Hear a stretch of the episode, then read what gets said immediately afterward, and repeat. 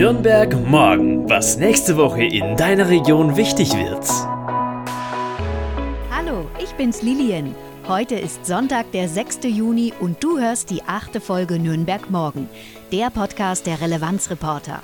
Lokaljournalismus für Nürnberg und die Region. Unabhängig, konstruktiv, gemeinwohlorientiert. Und wie jeden Sonntag kommt hier für dich der Themenausblick auf die nächste Woche. In dieser Folge erwarten dich folgende Themen. Die deutsche Fußballnationalmannschaft der Männer zieht für die EM 2021 nach Herzogenaurach. Sicheres Radeln in Nürnberg. Der Verkehrsausschuss beschäftigt sich mit einer Fahrrad-App. Unser Fotoredakteur Thomas Geiger eröffnet mit dem Bayerischen Journalistenverband die aktuelle Ausstellung Pressefoto Bayern 2020. Unsere Recherche der Woche. Abtreibung. Wie schwierig es ist, in dieser misslichen Lage Hilfe zu finden und was sich ändern müsste. Und schicke uns dein Paparazzi-Foto. Wir drehen in der Stadt gerade ein Video für unsere Crowdfunding-Kampagne im Juni. Yogi Löws Männer ziehen am Dienstag, 8. Juni, in ihr M-Quartier nach Herzogenaurach zu Adidas. Der Sportartikelhersteller ist der Hauptsponsor des Deutschen Fußballbundes und deshalb stellt er ihr das extra neu angelegte Areal. Und was hast du jetzt davon? Du kannst die Nationalmannschaft auf der Straße treffen, wenn sie ihr Camp verlassen oder genau am 8. Juni eintreffen. Es gibt in Herzogenaurach diesen großen Kreisel kurz vor dem Adidas-Gelände. Hier ist eine ideale Stelle, den Mannschaftsbus beispielsweise zu begrüßen. Leider ist wegen Corona die eigentliche Nähe zu den Zuschauern und auch Adidas-Mitarbeitern verboten worden, sodass es wirklich schwierig wird, näher ranzukommen. Oder aber du triffst das Team am Flughafen Nürnberg, denn wenn es soweit kommt, geht's zum Achtelfinale entweder nach Bukarest oder London und das dann erst am 28. oder 29. Juni. Denn dieses Mal sind die Spiele in ganz Europa verteilt und die meisten Mannschaften nutzen deswegen auch nur ein Quartier. Kein Bock auf Herzogenaurach? Es gibt auch wieder Public Viewing am Nürnberger Flughafen. Ganz Corona-konform. Wie ein großer Biergarten mit Leinwänden. Du musst dir da einen Platz reservieren, kaufst quasi ein 0-Euro-Ticket als Registrierung. Die EM selbst startet am Freitag, den 11. Juni um 21 Uhr mit dem Spiel Türkei gegen Italien im Stadion Olimpico Rom. Deutschland ist in der Vorrunde in Gruppe F und spielt als erstes am Dienstag, den 15. Juni um 21 Uhr gegen Frankreich in München. Übertragen werden alle Begegnungen auf ARD und ZDF und im Pay-TV auf Magenta TV. Der Verkehrsausschuss des Nürnberger Stadtrates tagt am Donnerstag, den 10. Juni, und da geht es unter anderem um die Sicherheit der RadfahrerInnen in der Stadt. Die CSU-Stadtratsfraktion hat dazu einen Antrag gestellt.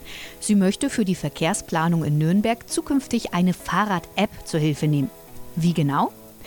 Bestimmt hast du auf deiner Radroute schon brenzlige Situationen im Straßenverkehr erlebt. Musstest beispielsweise hart bremsen oder ausweichen wegen eines Hindernisses. Und sicher hast du Freunden, Familie oder Bekannten gleich berichtet, was dir wo und warum passiert ist. Und genau diese Infos erfasst die Rad-App Simra per GPS-Daten und Beschleunigungssensoren.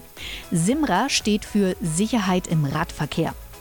Seit 2018 forscht das sogenannte Einstein Center Digital Future im Fachgebiet Mobile Cloud Computing der TU Berlin, wie Routen von Radfahrern digital aufgezeichnet und ausgewertet werden können, sodass beispielsweise Infos über Hindernisse, schwierige Straßen und Verkehrsverhältnisse aufgezeichnet und in einer digitalen Karte interaktiv genutzt werden können.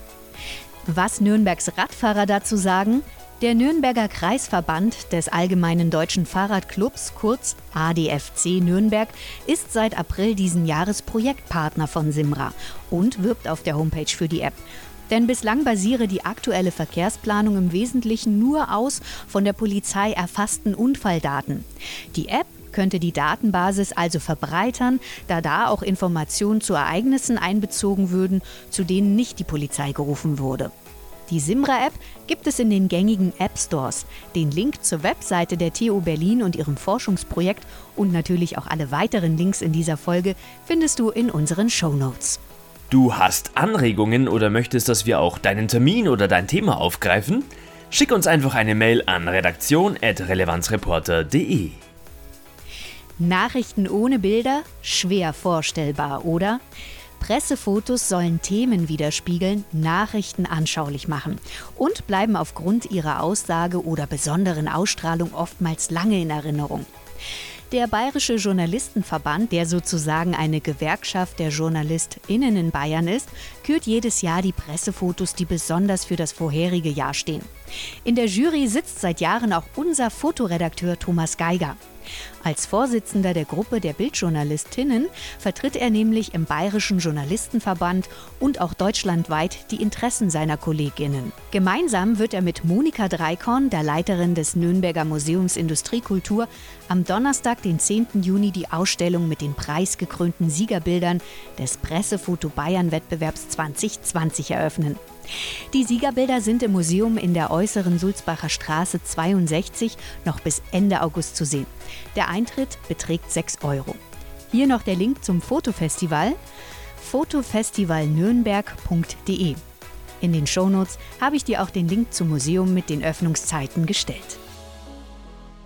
Wer heutzutage Frauenarzt oder Ärztin werden möchte, lernt an der Uni vieles, aber nicht wie Abtreibungen funktionieren.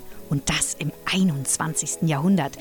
Denn Abtreibungen sind in Deutschland bis heute illegal und nur unter enormen Auflagen erlaubt. Wer ungewollt schwanger ist, steht also vor einer Riesenhürde.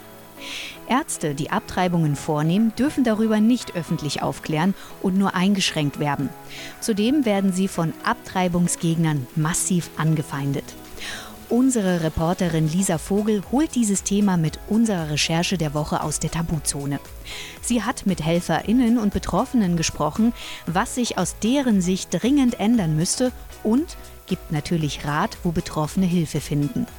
Unsere Recherche der Woche kannst du als Mitglied ab sofort auf unserer Webseite lesen. Du möchtest mehr fundierte Recherchen aus deiner Region? Dann werde doch ganz einfach Mitglied. Für nur 8 Euro im Monat, also 2 Euro die Woche, erhältst du exklusiven Zugang zu all unseren Artikeln. Die Mitgliedschaft kannst du übrigens monatlich kündigen. Mehr Infos auf relevanzreporter.de.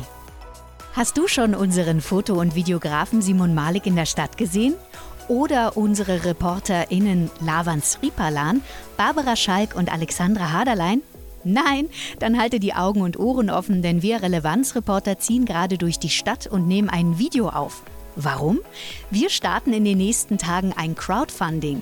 Eine fette Summe müssen wir zusammenkriegen, um die Zukunft der Relevanzreporter über 2021 hinaus zu sichern. Und dazu brauchen wir dich.